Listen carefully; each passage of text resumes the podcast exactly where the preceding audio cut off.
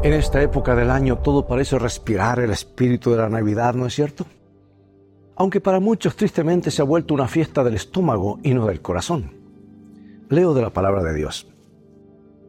Pero cuando se cumplió el tiempo, Dios envió a su Hijo, que nació de una mujer, sometido a la ley de Moisés, para rescatarnos a los que estábamos bajo esa ley y concedernos gozar de los derechos de hijos de Dios.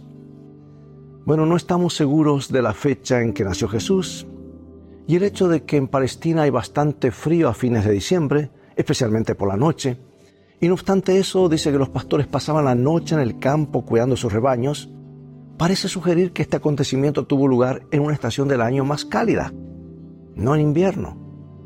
Pero como dice una escritora cristiana, aunque no sabemos el día exacto del nacimiento de Cristo, deberíamos honrar ese sagrado evento. El verdadero espíritu de la Navidad quiere ser admitido en el lugar sagrado de nuestra alma y espera que lo invitemos a entrar. Puede ser que el espíritu de la Navidad nos rodee y que nosotros estemos aislados de los cálidos, las cálidas corrientes de amor que celebran ese suceso. El espíritu de la Navidad vino ese primer día de Navidad solo a los que estaban listos para recibir al Redentor del mundo.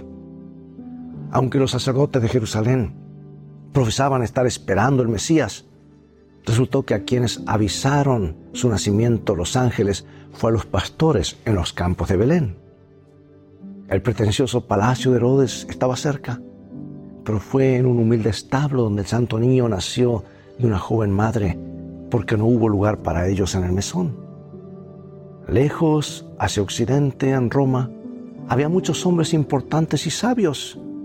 Pero la estrella apareció a los sabios del oriente, cuyos corazones buscaban al que era el rey de los judíos.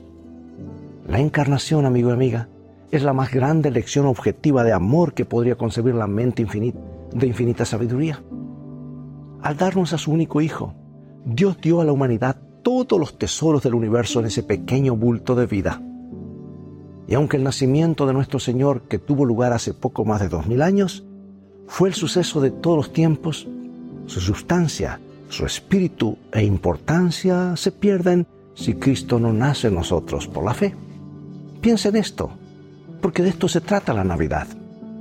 Así que Dios te bendiga ricamente, que puedas pasar una Navidad muy feliz juntamente con tus amigos y familiares y que Dios te bendiga. Pero recuerda, vamos en un viaje y en el viaje de la vida las cosas van a terminar bien si tienes a la Biblia como tu GPS y a Jesús como tu guía, porque esa es una mejor manera de vivir.